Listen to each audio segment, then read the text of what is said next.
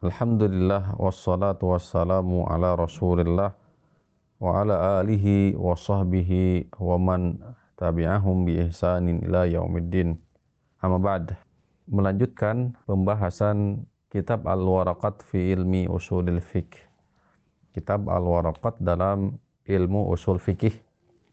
Setelahnya pembahasan berhubungan dengan haram dari guaran ahkam asyariyah hukum taklif di mana membahas berhubungan dengan haram konsekuensi daripada haram anna fa'ila al-muharram bahwasannya pelaku haram apabila tidak ada udur maka dia berhak mendapatkan iqab hukuman.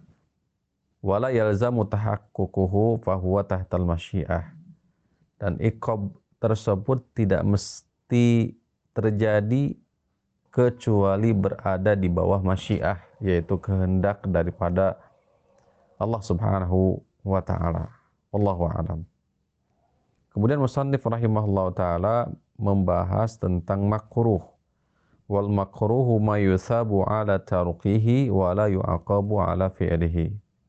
Makruh adalah perkara atau sesuatu yang jika saja ditinggalkan maka justru mendapatkan pahala namun ketika ditunaikan maka tidak mendapatkan ikob atau hukuman. Ditinjau dari sisi bahasa, makruh ini memiliki arti adalah al-bughdu, mustaq daripada karohah, sesuatu yang dibenci, tidak disukai, mubghad, Adapun secara istilah matolaba syari'u tarkahu talaban ghaira jazimin. Adapun secara istilah mahiyah daripada makruh ini adalah perkara atau sesuatu yang dipinta oleh syariat untuk ditinggalkan dengan permintaan yang tidak tegas seperti haram. Matolaba asyari'u atau asyara'u tarkahu talaban ghaira jazimin sesuatu atau perkara yang dipinta oleh syariat untuk ditinggalkan dengan permintaan yang memang tidak tegas seperti haram. Qaid, pemisah, pembeda yang mengeluarkan dari definisi antara makruh dan mubah, eh, antara makruh dan mahlur. Yang pertama, qaid yang pertama yaitu matalaba asyar'u tarkahu ini mengeluarkan tiga, yaitu wajib, mandub, dan makruh. Kemudian ada kalimat talaban ghairu jazimin.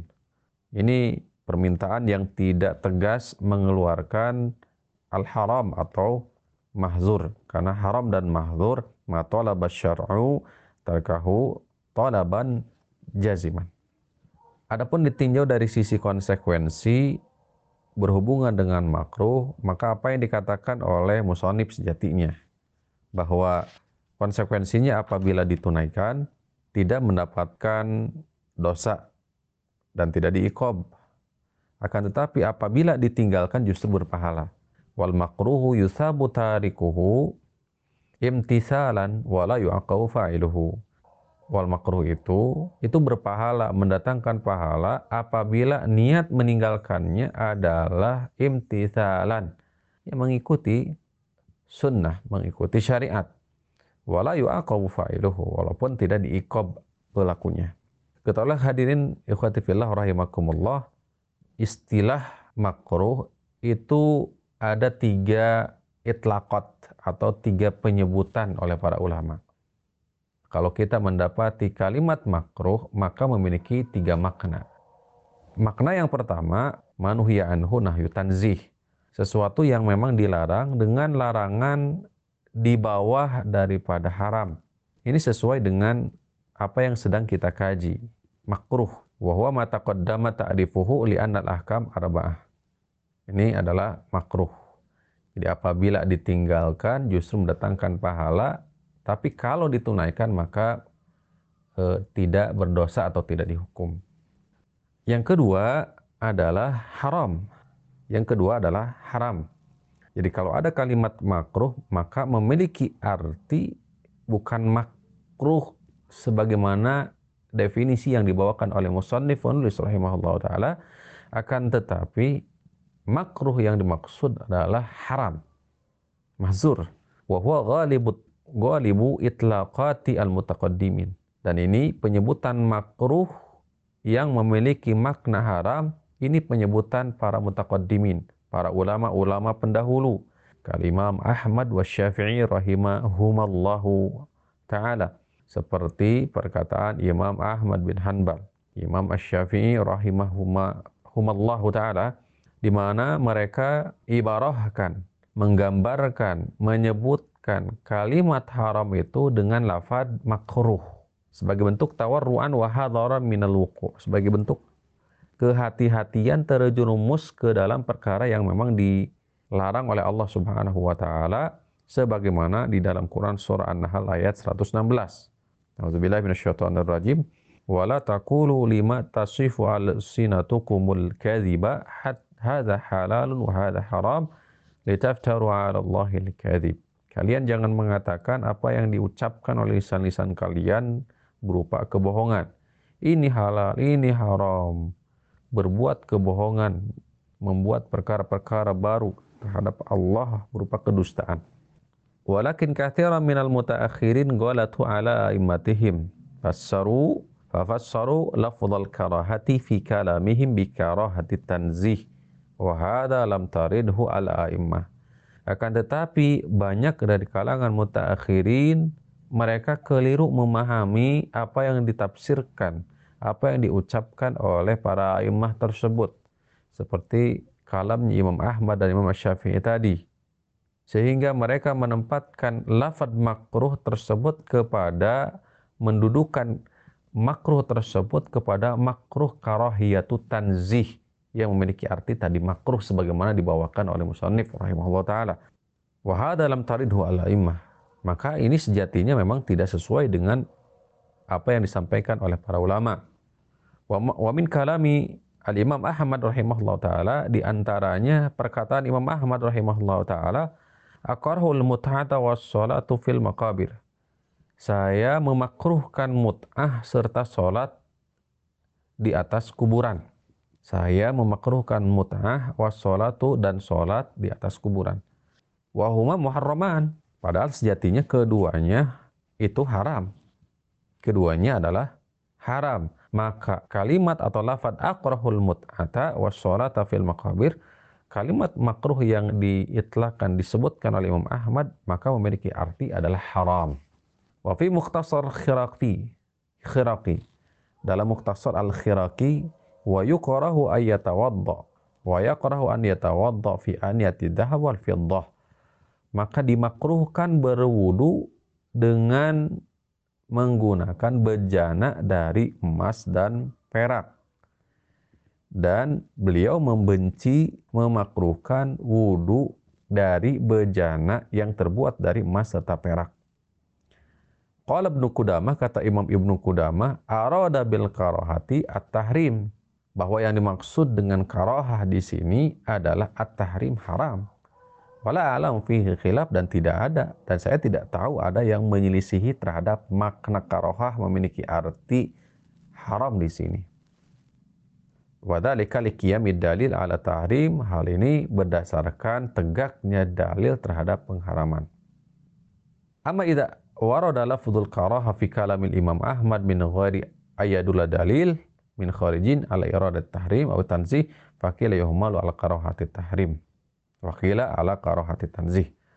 Selebihnya ini membahas berhubungan dengan uh, lafad yang diitlakan oleh Imam Ahmad apabila tidak ada qarinah dalil yang menegaskan itu adalah haram ini adalah karahatu tanzih. Maka para ulama pun berselisih pendapat.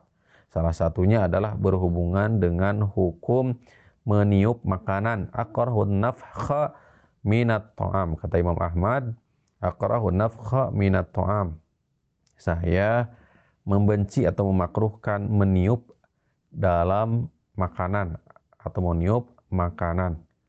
Maka diperselisihkan oleh para ulama berhubung tidak ada korinah yang memalingkan mengarahkan apakah ini haram ataupun eh, makruh hukumnya Kemudian ikhwati fillah rahimakumullah, yang ketiga wasalithu minal istilahat fi lafzil makruh, Istilah yang ketiga dari lafad makruh adalah tarkul aula.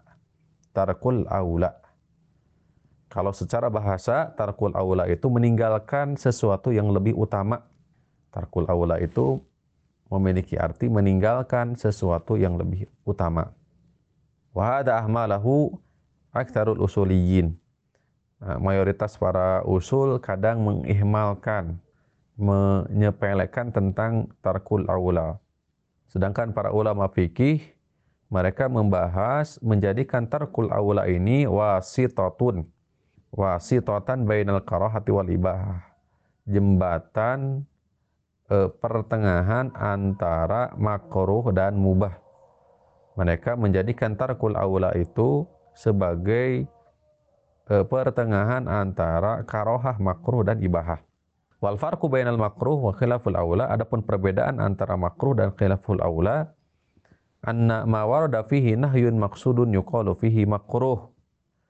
Apa yang terwirid berupa larangan yang dimaksudkan maka ini dikatakan makruh. Wa ma laisa fihi nahyun maksudun yuqalu fihi khilaful aula apabila tidak tidak didapati larangan secara maksud jelas maka dikatakan ini adalah khilaful aula menyelisihi sesuatu yang memang lebih utama. Wala yuqalu makruhun katarki sunnati dhahri zuhri. Wala yuqalu makruh maka ini tidak bisa dikatakan sebagai makruh. Katarki sunnati zuhri nah, di sini dicontohkan seperti hukum meninggalkan sunnah daripada zuhur. Masalan sebagai contohnya. Qala fil bahril muhit dikatakan di bahrul muhit ba'da an arada aqwalil ulama setelah menyampaikan bagaimana pendapat-pendapat ulama wa tahqiq anna khilafal awla kismun minal makruh dan yang benar bahwa khilaful awla itu merupakan bagian dari makruh. Wa darajatul makruh tatafawatu kama fis sunnah dan derajat tingkatan daripada makruh memang bertingkat-tingkat sebagaimana derajat dalam sunnah. Walayan bagi an yu'idda kisman akhar. Maka tidak boleh membagi atau menjadikan khilaful awala ini sebagai satu bagian yang menyendiri. Wa illa lakanatil ahkamu sittatun. Maka akan merubahlah hukum syar'i taklif akhirnya menjadi tujuh atau menjadi apa enam. Wahwa khilaful ma'ruf.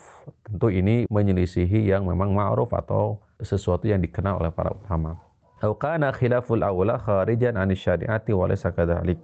Atau bisa jadi menganggap bahwa khilaful awla ini keluar daripada inti syariat. Sedangkan ini tentu tidak demikian. Ikhwati fillah rahimani wa rahimakumullah. Semoga ini menjadi ilmu yang bermanfaat untuk saya pribadi, untuk antum sekalian. Wassalamualaikum warahmatullahi wabarakatuh.